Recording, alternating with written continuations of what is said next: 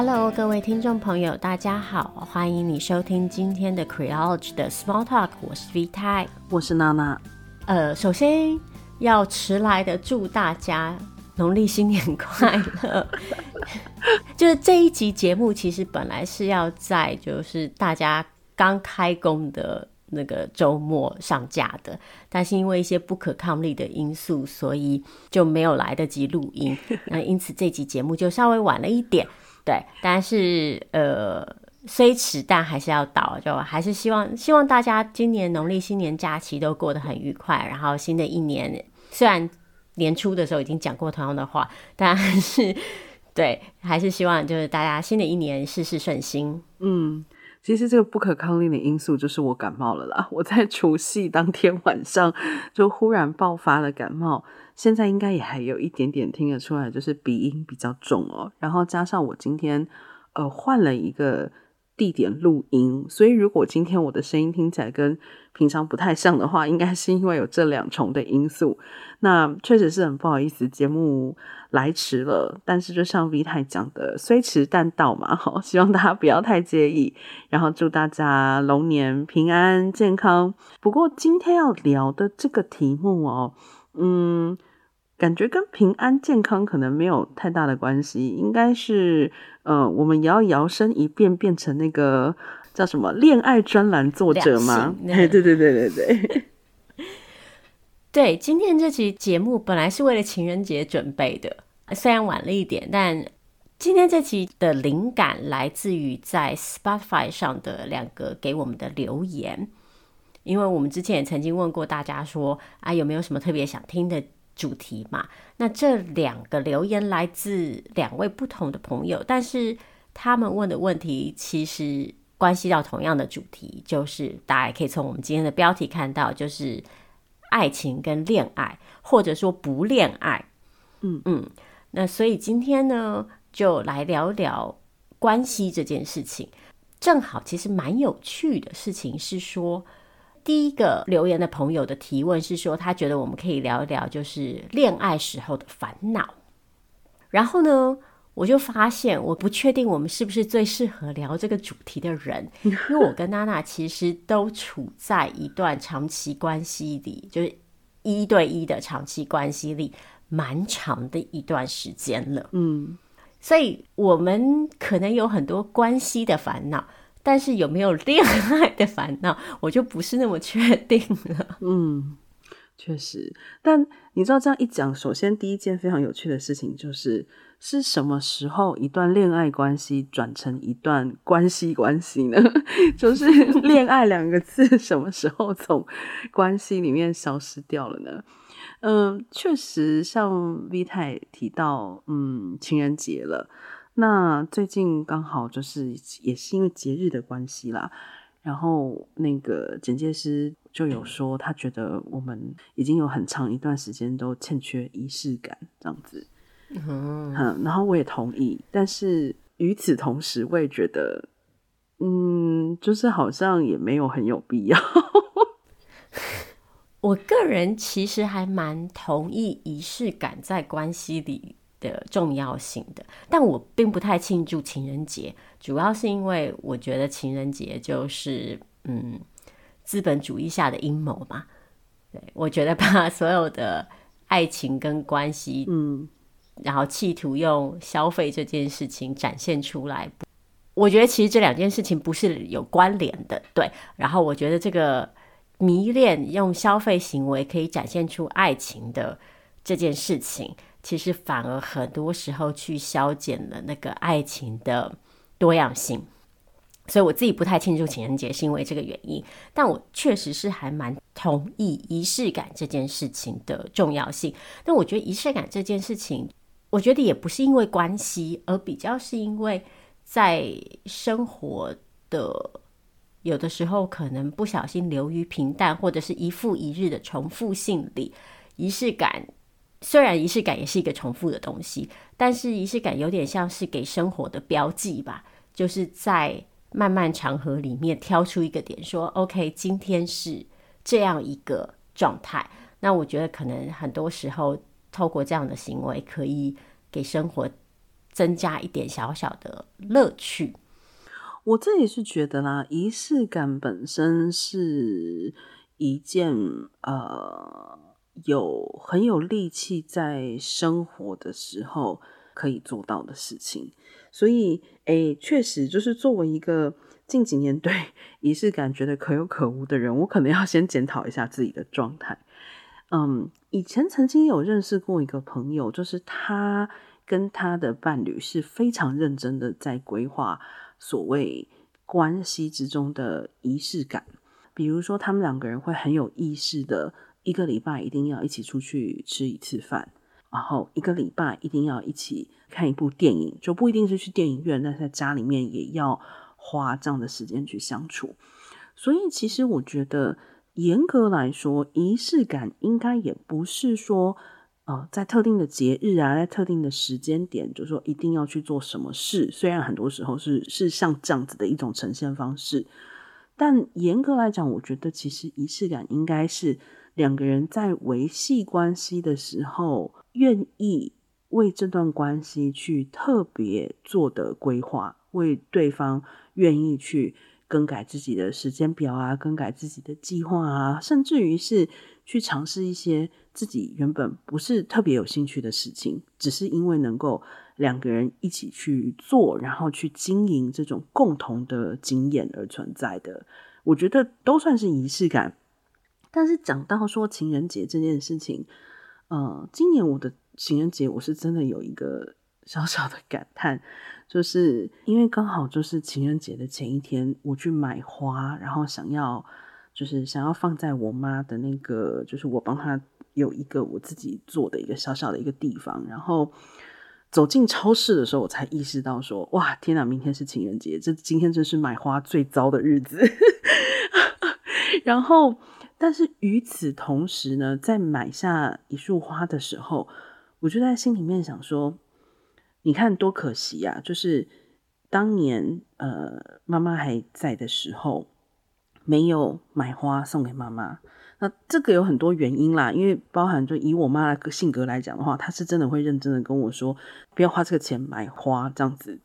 对，可是相对来讲，呃，我就会想到是觉得是说，那所以我如果以后想要送剪接师花的话，也不需要等到情人节啦，任何时候想送他花都可以送。但同样的，这也不妨碍我在隔天听到同事们在感叹。自己的老公，呃，就是什么，除了什么结婚第一年或是交往第一年有送花之外，后面都没有再送的时候，默默的在旁边小声的说花可以自己买这件事情，就我觉得这是并不相冲突的两件事。我觉得这又回到了刚刚一开始讲说庆祝情人节这件事情，就是嗯，我们常常会发现很多跟情感表达相关的事情。如今被一些物件的表示，或者是一些消费的表示独占了，就是好像你一定只有特定的行为才能表达出特定的情感，然后如果你没有从事这个行为的话，这个情感好像就没有办法被表达，或者是说好像大家都已经就是约定俗成的去认定说，对，在某些日子就是要透过某些行为，譬如说买花，譬如说送巧克力。你才能够表达出你对于情感的重视，你对于关系的投入。但是事实上，嗯，家家有本不同的经嘛。其实每一段关系要怎么表达感情，要怎么样经营，要怎么样去凸显彼此对彼此的重视，或者是去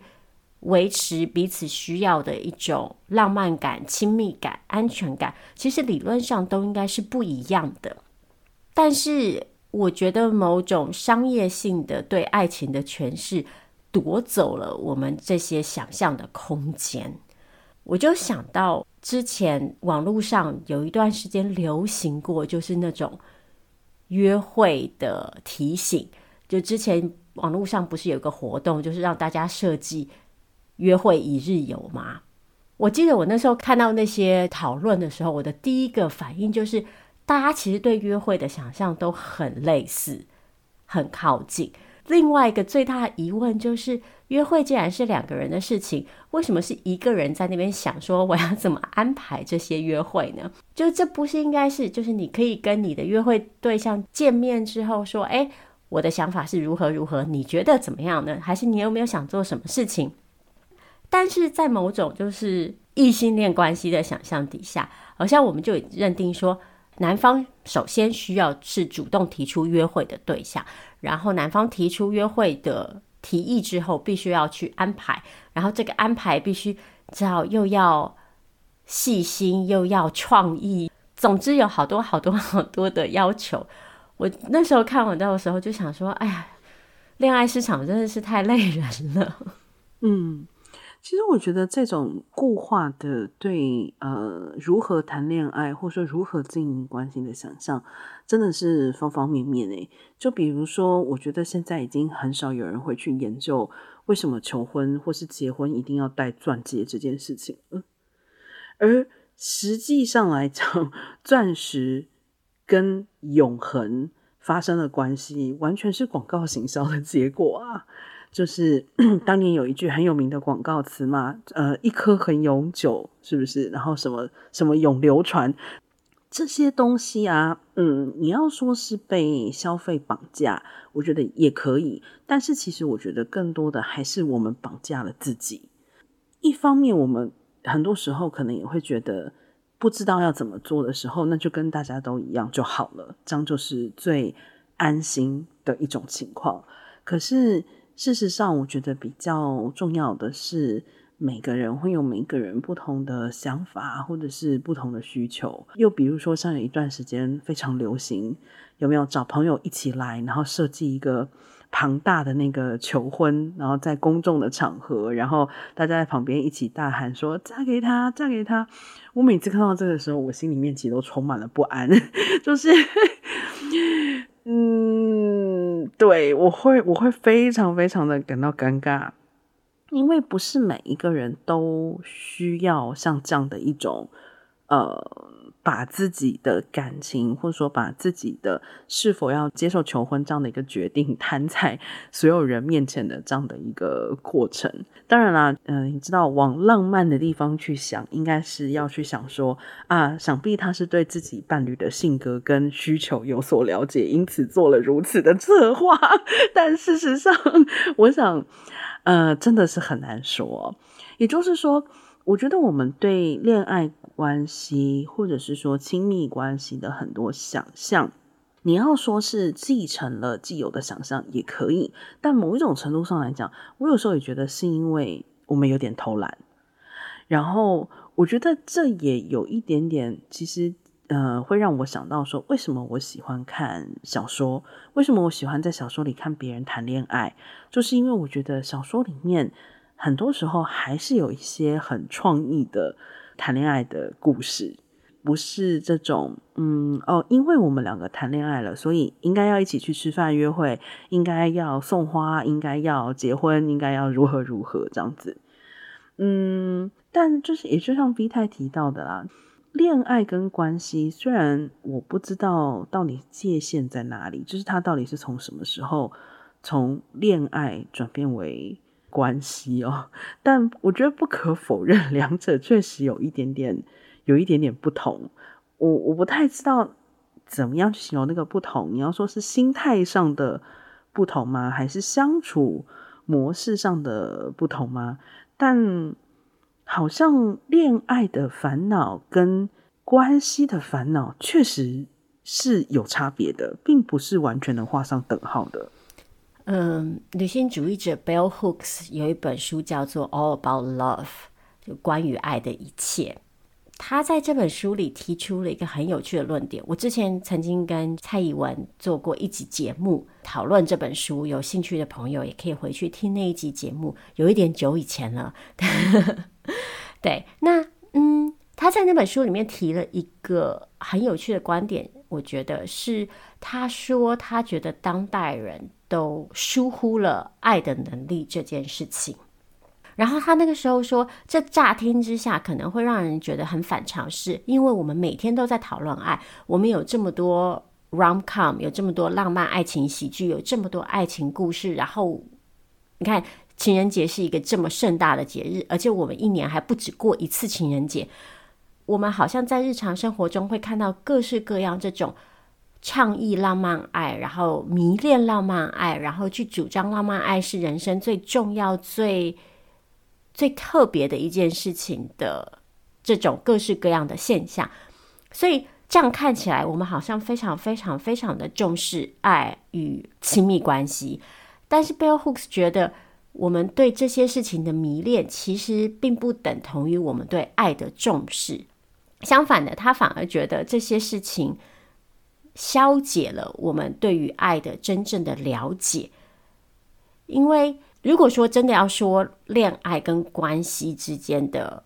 差别，或是恋爱跟爱之间的差别的话，可能是恋爱描述的是一种嗯迷恋的、沉迷的、激动的心理状态，然而爱其实描述的是一种能力。或者用 Bell Hooks 的话来说的话，他觉得爱应该是一种愿意改变自己，并且关照他人，然后促成彼此在心灵上的滋养跟成长的一个行为跟意愿，一个承诺。那如果我们用 Bell Hooks 的这个看法来看的话，爱其实是一个非常庞大的工程，它涉及的一方面是你对自己的理解，然后你对自己的能力的培养。然后再下一个阶段是你对他人的理解，然后你和他人之间的沟通，因为你如果不沟通，你不可能知道对方需要什么嘛。然后透过这样子的沟通，然后双方的彼此协商，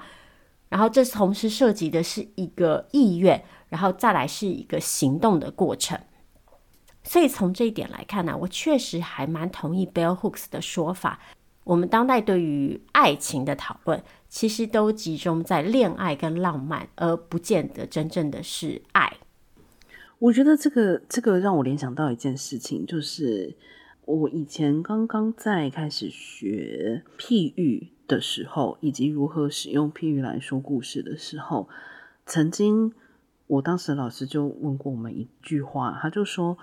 为什么表达爱，或说在设计里面你要传达所谓说这是一个爱情的场景，或是一个爱情的什么东西的时候，你们就要选择使用爱心形状的东西。就是我们可能会非常下意识的觉得，比如说哦，红色就与爱情有关，玫瑰就与爱情有关，爱心形状就跟爱情有关。可是事实上，这些东西严格来讲与爱情都无关，它只是。在后来的符号的象征里面，我们人类自己在文化之中赋予了它符号象征的意义，但它跟爱这件事情其实并没有，并没有太深的关联。那又更不要提，就是说，其实上我们也理解爱有非常多种，除了浪漫爱之外，有兄弟之爱啊，然后亲情之爱啊，然后朋友之爱。就是它有非常非常多种不同的情况，可是每次当我们在讲爱的时候，似乎我们自动就是把它往浪漫的导向去做讨论。那所以这样讲起来，我就觉得哦，那这样就合理了。就是为什么会有所谓恋爱的烦恼与关系的烦恼 有所不同，然后。但这样难道讲起来又要真的要印证了一句老话吗？就比如说，婚姻是爱情的坟墓，就是一旦你进入稳定的关系，你们就不是在谈恋爱了。难道这这是这是真的吗？我倒是不觉得婚姻是恋爱的坟墓。嗯，我确实觉得我们对于恋爱这件事情有一点过度的迷恋了。就像刚刚一开始讲的，我觉得我们把情感，不管这个情感是一种迷恋的情感，一种嗯依附的情感，还是各式各样的表达方式，我们太过于把它们跟某些特定的行为相连接，所以会在这些行为不变得这么常规化的时候，去想象说，所以这就是恋爱的终结。当然，我同意，就是。两个人相处久了之后，你们的关系当然是会转变的嘛。这个转变不只是涉及与恋爱的感受有没有消失而已，而是说你个人，你可能会在性格上、呃职业上，然后整个生活处境上有不同的改变，然后这些改变会造成你心境上面的改变，然后会造成你对关系看法的改变。当各自有改变的时候，你们凑在一起，当然就会又促成了更多的不同的化学变化。所以我觉得，确实关系会伴随着时间而有变化。然后在关系里的双方对于彼此所呈现的情感，可能也会跟一开始在所谓热恋阶段的时候呈现出来的那种嗯激情、那种迷恋、那种比较。嗯，爆发式的情感有所不同，但这是不是就必定代表，当关系走入了一段时间，当这种爆发性的、这种激动的、这种热烈的情绪消失之后，就是恋爱的终结？我觉得也不一定。嗯，这里又涉及另外一个问题，就是那到底恋爱的行为或恋爱的情绪等不等同于我们刚刚说的这个爱的能力？这就是另外一个问题。但我觉得，嗯，我们之所以会去想象说恋爱的终结，然后把恋爱的终结想象成一件负面的事情，还是跟我们对于就是那个浪漫爱的迷恋有关嘛？那甚至可能这背后还有一些就是消费因素在驱动，因为如果我们没有那种爆裂的激情，我们可能就不会受到这种激情去驱使，然后不断的消费。但 我觉得，嗯，首先就是，即使这些行为消失了，也不见得代表恋爱的终结。再来是恋爱的终结，也不代表爱的终结。然后，在一段关系里，就像娜娜刚刚说的，情感的呈现方式跟情感的内涵，应该是在更复杂一点的。所以从这点来说，就算恋爱的部分终结了。我觉得也不见得是绝对的坏事，因为嗯，这可能代表着两个人的关系有了一些不同的变化，但是这个变化并不代表就是这个关系从此变得比较不不有价值。确实，有的时候我会觉得，是不是原本我们对浪漫爱的想象就是非常不 sustainable，就是非常不能永续的。如果本来我们的想象就是一直在想象一种很极端的状况，非常激烈的感受，非常激烈的情绪反应，或者是一种非常极端的相处方式，比如说觉得热恋的时候就应该是要无时不刻的，就是黏在一起，然后甚至于延伸到觉得哦，没有无时不刻黏在一起，这就不叫谈恋爱。那当然在后面就会觉得。好像所谓的关系跟所谓的恋爱是有落差的，可是其实感情的经验，或者说谈恋爱这个经验，本来就是生活的一部分嘛。那生活在某一个时间点，它一定还是会介入到这种很不可持续的谈感情的方式之中，因为如果你们接下来可能面临的是。你知道水电费的账单都付不了啦，然后或者是都没有去上课，要被那个学分要被当光啦，那当然就会去修正这个所谓非常热恋的这样子的谈恋爱的方式。所以确实，我觉得是跟我们到底怎么样去想象爱情是有很大的关系的。而且，光是爱情是什么，这真的就是一个大哉问啊！每一个人，甚至每一段关系，几乎都可以说是在定义完全不同的对情感的认同。因为我相信，我们多多少少都曾经会对别人的感情世界曾经发出过疑问，就是会有那种“哈，他们两个怎么会就是走到一起，还在一起这么久？”又或者是说，啊，怎么会发生了这样的事情？这两个人居然还在一起，还能和平相处，诸如此类。所以，当然不是说，哦、呃，就是发生了好像很严重的矛盾还不分手，就一定这就是爱。我不是这个意思。我的意思只是在于是说，其实每一个人会选择什么样的关系，什么样子的浪漫的方式，其实本来就都是很不同的。而且，呃，我觉得我们这种对于爱情的单一的想象，其实也造成了一些其他的后果，就是变成说，我们好像很不能想象别人没有恋爱关系。就是当大家没有在谈恋爱的时候，你就会非常想要去关切他，会觉得说，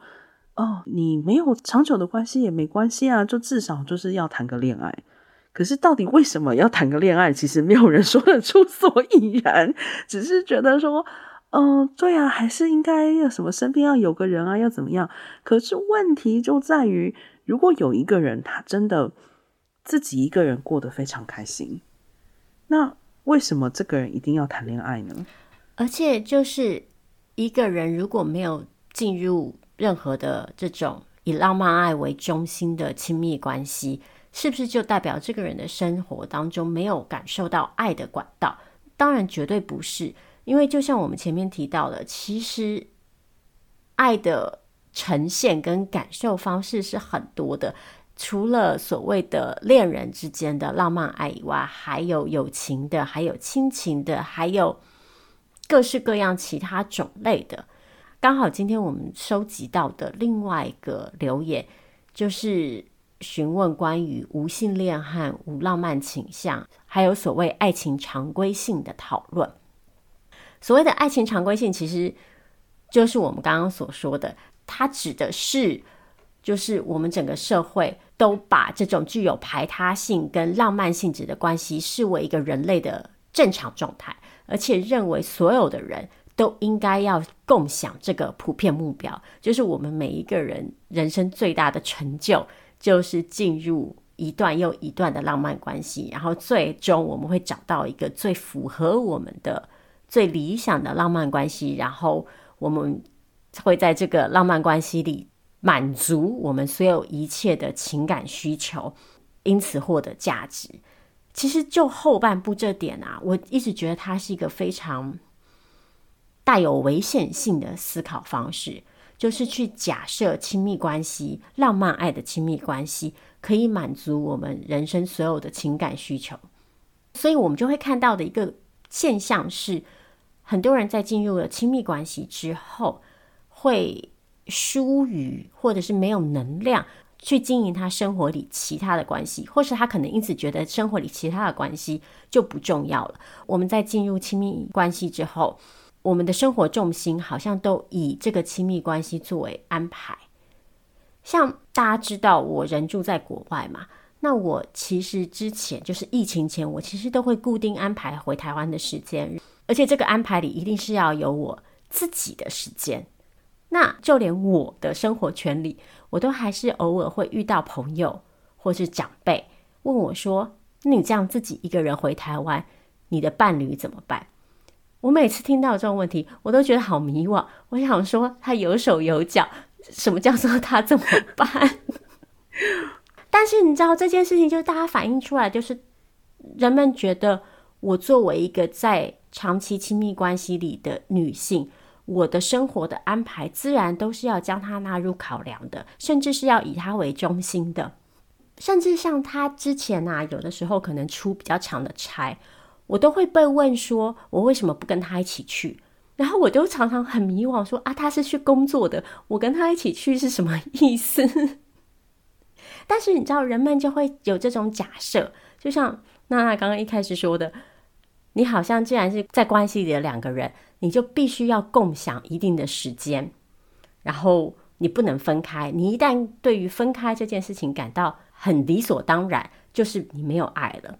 总之说回来，就是爱情常规性这个概念啊，是一个美国教授叫伊丽莎白·布雷克 （Elizabeth Brake） 他提出的概念。他写了一本书叫做《最小化婚姻》（Minimizing Marriage）。然后他在这本书里就指出说，我们深信说婚姻和浪漫激情之爱有一种特殊价值。这种看法其实会让我们忽略了其他的有爱的关系的。价值跟可能性。其实刚刚蜜太在讲话的时候，我忽然想到一件，诶，应该算是可以说是我的推测，但是，呃，我觉得是是一个合理的推测，就是关于我们为什么重视两个人，或者是说一个人好像一定要有另外一个人这件事情。我现在开始有点觉得，是不是为了那个所谓的价值，就是 validation，就是好像我们必须要跟另外一个人在一起，好像我们必须要嗯有另外一个人。不管我们是 for better or for worse，然后这个人一直都存在，然后去证明说，哦，我们其实也是值得的一个人，是有价值的一个人。可是我觉得，如果说爱情是从这个方向去出发的话，嗯，可能从一开始就就有点走偏了。那我所谓的这个走偏了的意思，就是说。当我们一直在强调两个人、两个人的时候，很多时候第一个就先忽略掉了，我们每个人本来就都是先是一个人，然后才有办法成为两个人。也就是说，要有我们之前，一定要先有我嘛。那这样子的一种强调两个人的关系，强调有另外一个人在你身边，你的人或者说你的人生才有意义的这样子的一种情况。我觉得其实是非常极端的。那一种当然就是像 V 太讲的，在很多女性的情况来讲，就是当你一旦嫁人之后，你就被剥夺了你的这种主体性，就是你会被认为你的一切就是跟你的伴侣是绑在一起的，嗯，永远都是两个人，两个人，甚至于是往一家人的方向去考虑，就是你一旦结婚了，你要为一整家子的人去考虑。即使不是对女性来讲的话，嗯，最近也是因为我自己经历的一些事情，我发现到这种想法其实对男性也造成了一定的影响。这个影响具体体现在另外一个方面，就是男性可能不是被要求说，哦，你要去好像为你的伴侣着想啊，然后经常的就是要跟你的伴侣黏在一起，可是。相对来说，这种心理状态，就是认为，因为我有伴侣了，我们就是两个人的心理状态，其实造成了一些，尤其是年长的男性，在他们的人生之中，其实反而是成为了一种情感缺乏的状态，因为。只要是两个人，只要我结着婚，只要我没有离婚，这一切都还是非常的理所当然。我不需要去思考我在这段关系里面应该怎么去相处，应该怎么去爱，应该怎么去付出。就只要我还跟一个人绑定在一起，似乎这一切就都没有问题。那我觉得具体可以举一个什么样的例子呢？那就是最近大家可能也都有已经注意到的，就是日本所谓的死后离婚。日本现在有非常多的年长女性，即使是在，或者说甚至于应该是说，就正是因为老公过世了之后，她觉得她终于可以恢复一个人的身份，反而是在死后坚持要离婚，要终结所谓的这个法律上面的婚姻关系，然后把姓改回自己原本的呃姓氏。我觉得其实就是从另外一个角度，很好的去验证了那种，如果只是形式上的两个人在一起，两个人绑在一起，这并不能够代表两个人就是在经营一段关系，或这段关系其实就是没有任何问题的。可是正因为我们狭隘的认为，只要你有一个人在一起，只要你有谈恋爱，只要你有结婚。那么好像这一切就都是 OK 的，一切都可以掩盖在这个嗯看起来很正常的表面之下。对，因为我跟娜娜这一年来都经历了一些事情，让我们对于年长男性的对亲密关系的看法跟心理状态有很深的感触。嗯，那其实我觉得，就娜娜刚刚说的这件事情，让我想到另外一件事情，就我们刚刚提到说这个对。浪漫爱的假设跟这个爱情常规性，这个对亲密关系还有浪漫爱的重视，是会和我们的嗯性别规范做出交互影响，然后对于不同性别的人造成不同的结果。像刚刚娜娜提到是说，对于女性，女性可能就会被认定说她从此要和这个男性，然后甚至是和这个男性的家族相绑，然后从此失去了个人的主体性。那其实类似的情况也发生在男性身上，但是可能是呈现出一个不太一样的图像。因为其实我们的社会也还是高度的把追求浪漫关系，并且在浪漫关系里打个括弧成功。那这个成功当然指的就是你进入一个一对一的以生育为标的，然后以浪漫爱为中心的长期亲密关系嘛。那我们还是把达成这个目标视为判断许多男性价值的一个很重要的条件。那所以。我们也才会看到，就是说，很多男性对于无法找到伴侣感到痛苦，甚至因而衍生出很多其他的负面的情况，包括所谓的非自愿守贞者。那因为没有办法在这个浪漫爱的规定之下取得再次打刮胡成功，而因此感到自己失去价值。另外一个，我之前读到过一个比较可能。我们没有那么注意到的影响是，有研究指出，男性其实不太会交朋友。年轻的男性对他们有所谓 hang out 的对象，就是有一起吃喝玩乐的对象。那通常年轻男性培养或者是友情互动的方式，就是一起从事某种特定的活动。这当然又回到就是我们对于男性的假设，就是男性不应该要。有心事嘛，然后男性不应该谈心，所以男性跟男性之间表达友谊的方式，就是我们要一起做一件事情，譬如说运动，譬如说电玩等等等等的。通常男性的友谊是以活动为中心的，而不是以情感交流为中心。所以年轻男性会透过这类的活动，然后来维持一些社交生活跟友谊。但是随着年纪渐长之后，这个活动的可能性可能就消失了，然后我们就会发现，年长的男性可能就会在这个亲密关系以外的其他的情感路径上面没有发展，甚至因此匮乏。那很有趣的就是，研究就发现说，已婚的男性，就是进入异性恋婚姻的男性，通常在友谊方面会有比较多的发展，因为他们的伴侣通常会负责。去处理他们的社交生活，所以男性在结婚之后还可以有爱情以外的互动，因为他们的女伴会帮他们安排这件事情。但是这个时候的互动通常就是会以 couple 为标记嘛，是 couple 跟 couple 之间，就是伴侣跟伴侣之间的互动这样子。所以这就回到我们一开始讲的，就是这个对浪漫爱的想象。其实消减了我们对于生活中很多其他关系的维护、开发跟嗯享受的能力。那刚刚其实前面讲到说无性恋和无浪漫倾向嘛，那正好就跟大家分享一个，我也是这次在准备节目的时候才知道的，就是其实从二零一五年起啊，每年的情人节后的第一个礼拜日开始。这一整周是所谓的无浪漫倾向意识周，就是 Aromantic Spectrum Awareness Week。那就是要提醒大家，就是注意到所谓的无浪漫倾向的存在。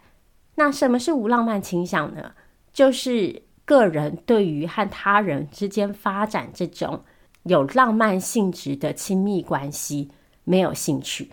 无浪漫倾向跟无性恋其实就跟所谓的异性恋、双性恋、同性恋一样，是一种个人的性倾向。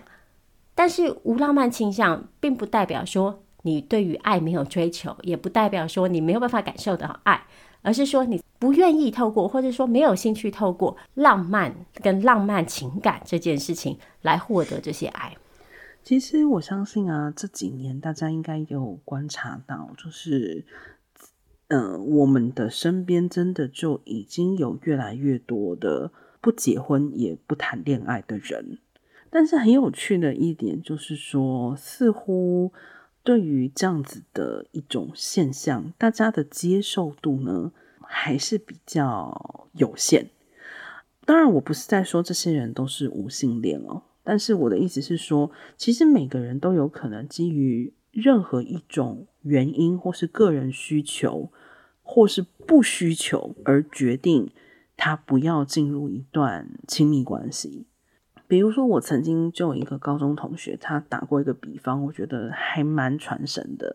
他就说，他真的对于人家来问他说为什么不交男朋友这件事情感已经感到非常的厌烦。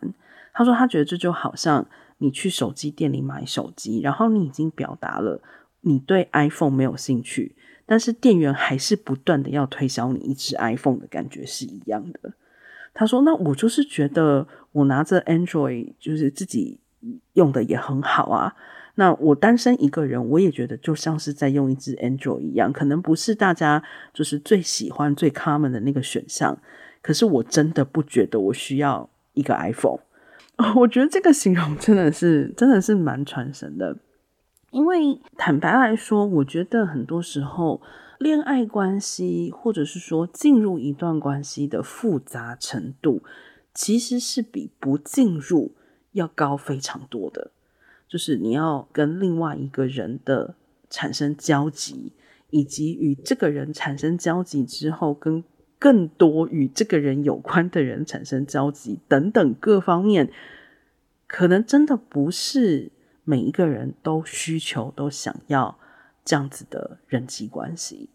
所以这这些都有可能成为一个人选择不谈恋爱，或者是不想要交往的，就是各种原因。可是现在的情况下来讲，就是很多时候我们变成觉得一定要谈恋爱才是对的，才是唯一的那个正解。像以前我们经常听到人家会讲说，哦，这个女的年纪这么大没结婚，老处女，她心里一定有问题。那现在可能这个时代不会让我们讲的这么难听了，但逻辑也是一样的。只要这个人呃没有交往的对象，或说他没有结婚的伴侣，各种情况之下，总是会有人来。关心你打括弧，就是说是不是？哎，就是对啊，是什么原因呢？对不对？那如果看起来都没有任何其他表面上的原因，就开始会怀疑哦，你是不是有什么见不得人的事情，在看不见的地方，你有什么缺陷？你有一个什么样子的问题，才会没有人？要跟你在一起，或是才会你不想要跟别人在一起。其实这也是我刚刚所说的那个 validation 的一部分，就好像你必须要把你很私人、很私密的东西，必须要暴露给某一个人去看、去知道、去跟别人有这样非常亲密的连接，这个社会才能够信任你说，对，就是你看这个人是 OK 的，因为有另外一个人至少愿意跟他交往。那他大概不会坏到哪里去，呃，拜托，这个法律上面夫妻都还不能彼此作证呢，这个这个这样子的 validation 到底意义在哪里？对，就是我们的社会不只要求我们要恋爱，还要求我们要有以特定的方式恋爱，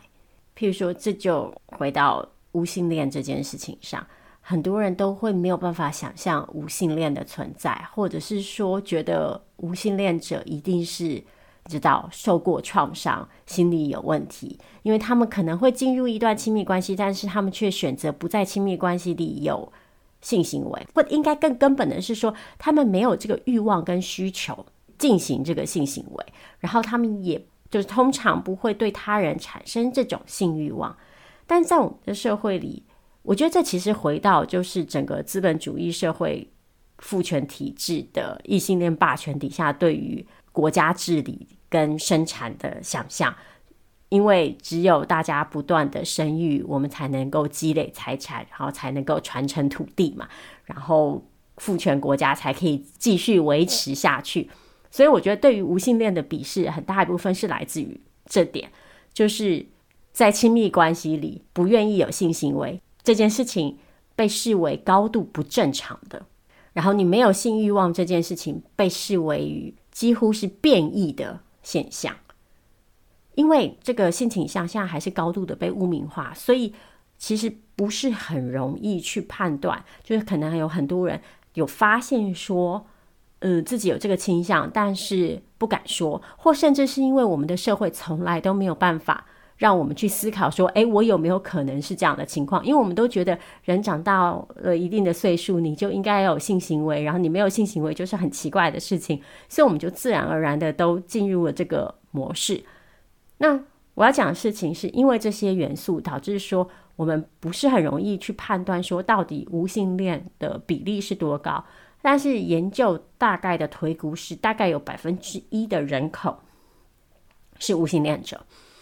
但是你看，我们其实真的是很少、很少、很少有机会听到这样子的人出来诉说他们的经历。其实，关于不管是无性恋也好，或是说呃不谈恋爱也好，或者说独身主义也好，就不管是哪一种啊，我觉得这种。呃，背离了所谓爱情常规性的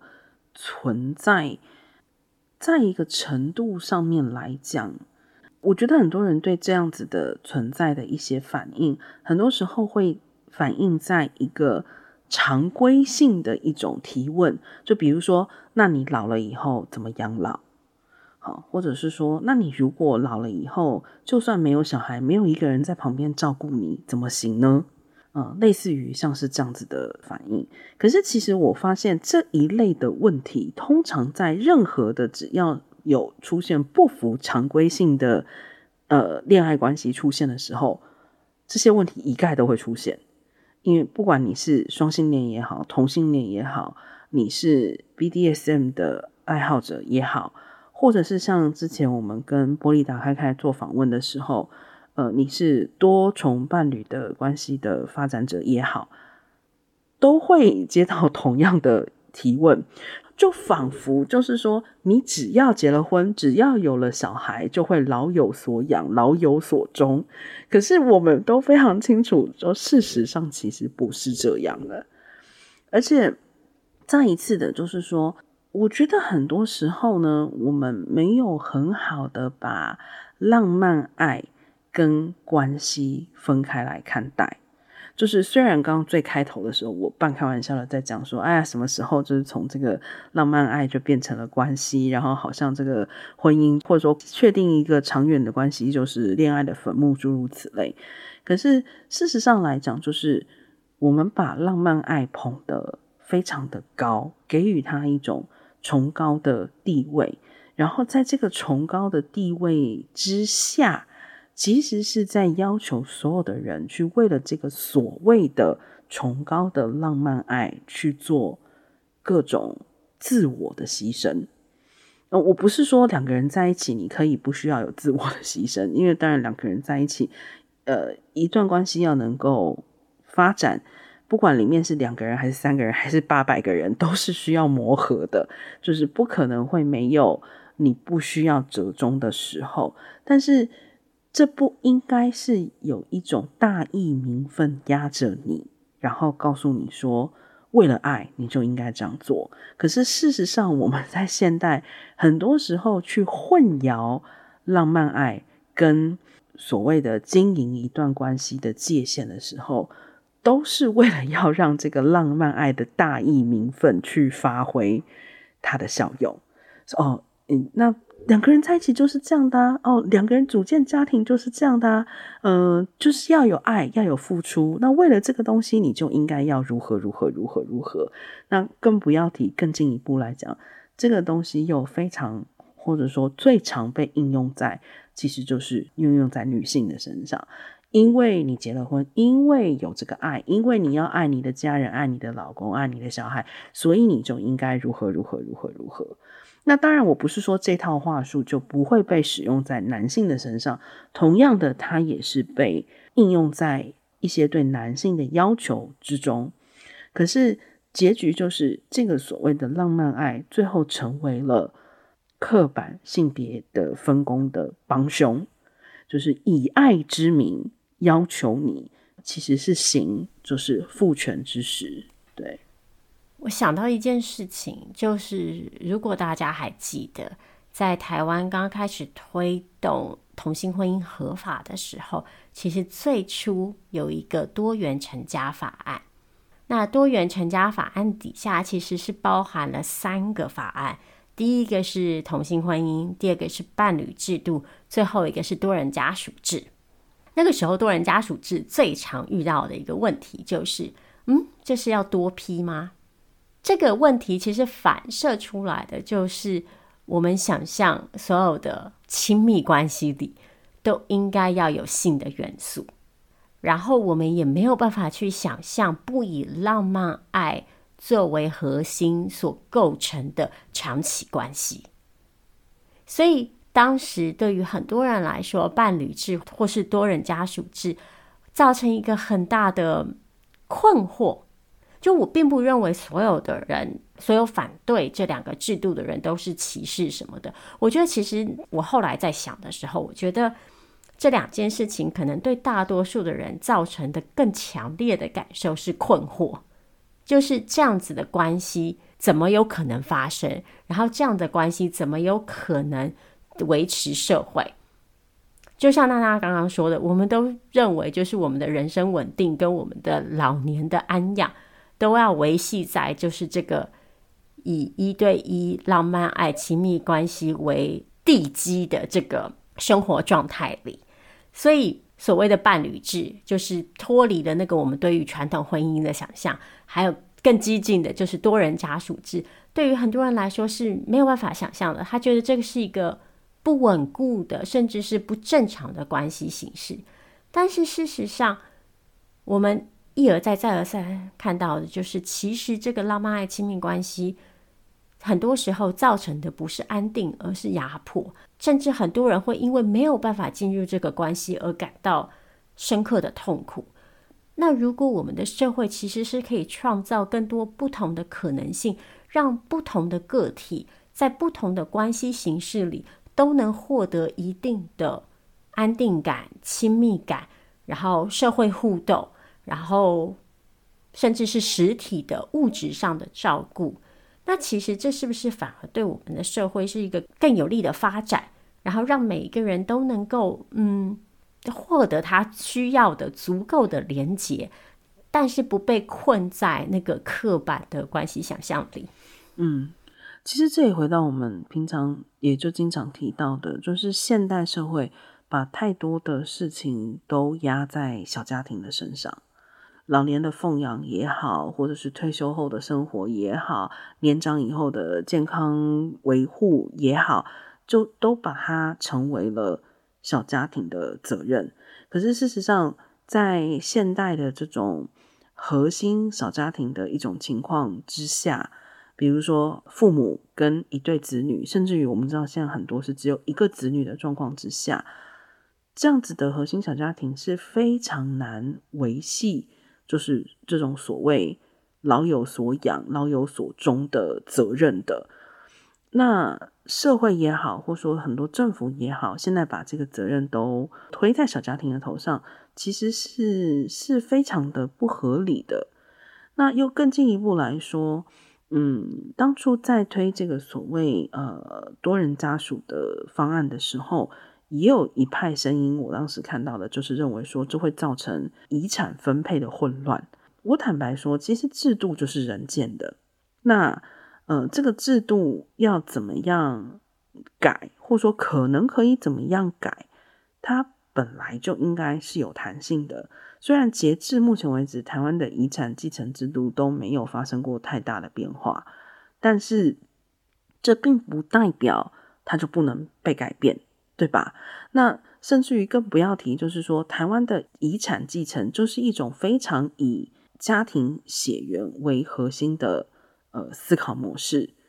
我印象非常深刻的就是，我当时在美国刚开始工作的时候，呃，有一张文件上面需要填一个所谓保险的受益人，然后我当时因为还没有呃结婚，当时在美国同性婚姻还不合法。我是真的非常诚恳的请教了那个柜台后面的办事员，我说：“请问，呃，这个地方我是填谁都可以吗？如果他跟我没有血缘关系，也没有亲属关系的话，都可以吗？”他的回答非常的简单粗暴：“It's your money, you can do whatever you wanna do。”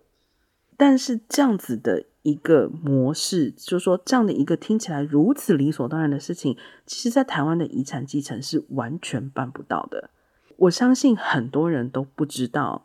就是在台湾，如果你没有小孩，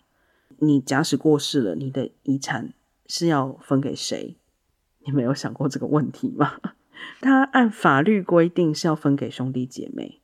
即使你有伴侣，即使你有结了婚，即使你留下遗嘱去说明说我所有的钱都留给我的伴侣，但是你的兄弟姐妹还是有所谓的特留份。这个法律这样设计，当然有它背后的理由。我想要讲的，其实就是在于是说，我们有很多既定的想象，放在这种局限的一一对一的关系之中，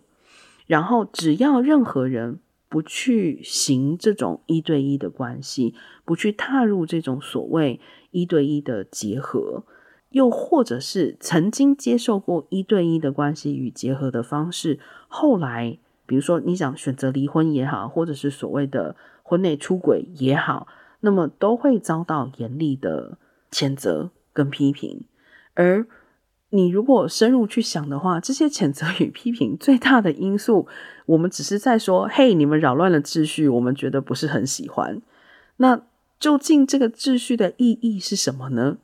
是因为我们大家看着觉得顺眼吗？看着觉得安心吗？还是说，这个秩序其实是保障了多数人的利益吗？那如果现在社会改变，它已经不能继续保障多数人的利益的时候，我们还要继续行使这一套制度吗？其实遗产这个问题是最好的例子，去呈现出来所谓的资本主义、父权社会、爱情常规性跟异性恋霸权这四件事情怎么连在一起。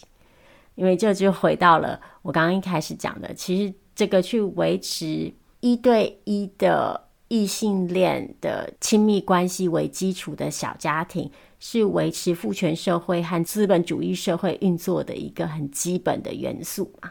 因为这才能确保就是所谓的血缘继承，然后血缘继承的目的是我要进行长期的财产积累，所以这是为什么遗产要分给跟你同姓氏的人。等等等等，那对浪漫爱的一个荣光化，其实就是去为了进一步的去说服我们这个一对一亲密关系以生育为中心的小家庭的吸引力。当爱情然后跟婚姻是人生终极目标的时候，那大家都得去这么做。然后我们其实就没有去思考、去反省说。其实这个原始的这个想象，就是这个浪漫爱的重要性，跟以浪漫爱为基础的亲密关系的重要性，是不是真的这么坚不可摧？其实并不是。嗯，好，再讲下去，可能就要有人以为我们是来劝大家千万不要谈恋爱，或者千万不要进入长期关系。但其实我们并没有这个意思啊，只是说。即使像我跟 V 太现在两个人是处在一段呃长期关系里面，但这也并不代表我们就认为是说这就应该是唯一的解答。某一种程度上来讲，我觉得我有时候也还蛮是一个宿命论的人，就是先不论个人意愿呐，好，那在是否能够遇到一个与自己合拍，并且愿意长期。经营关系的人来讲，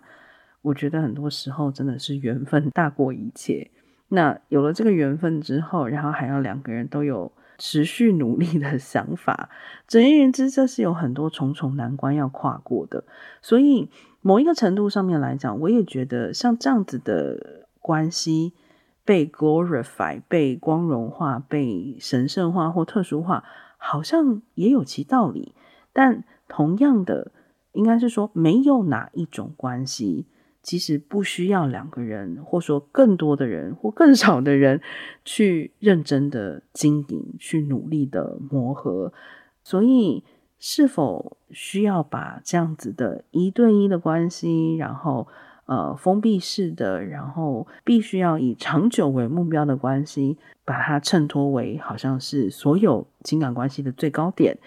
嗯、我觉得是没有什么必要的啦。嗯，对，所以说到底还是希望我们的社会可以打造更多的可能性，让大家都可以在不同的关系，不管是一人的关系、双人的关系，还是多人的关系，是实体的关系，还是云关系，希望大家都可以找到让自己舒服的存在在这个世界上的方式，然后透过你喜欢的管道去寻求你希望的情感连接。嗯。当然也希望我们社会制度能够赶快跟上哦。就是，嗯，当社会的制度也去呃复印或是推崇某一种单一的模式的时候，其实是会造成很多问题的。所以，呃，也希望啊，就是从同婚开始，把这套就是旧的东西可以渐渐的动摇。好。那今天我们就先聊到这里喽，非常感谢你的收听。有任何疑问、建议、想法，欢迎写信给我们 queerology at gmail.com。感谢你的收听，我们下次再见，大家拜拜。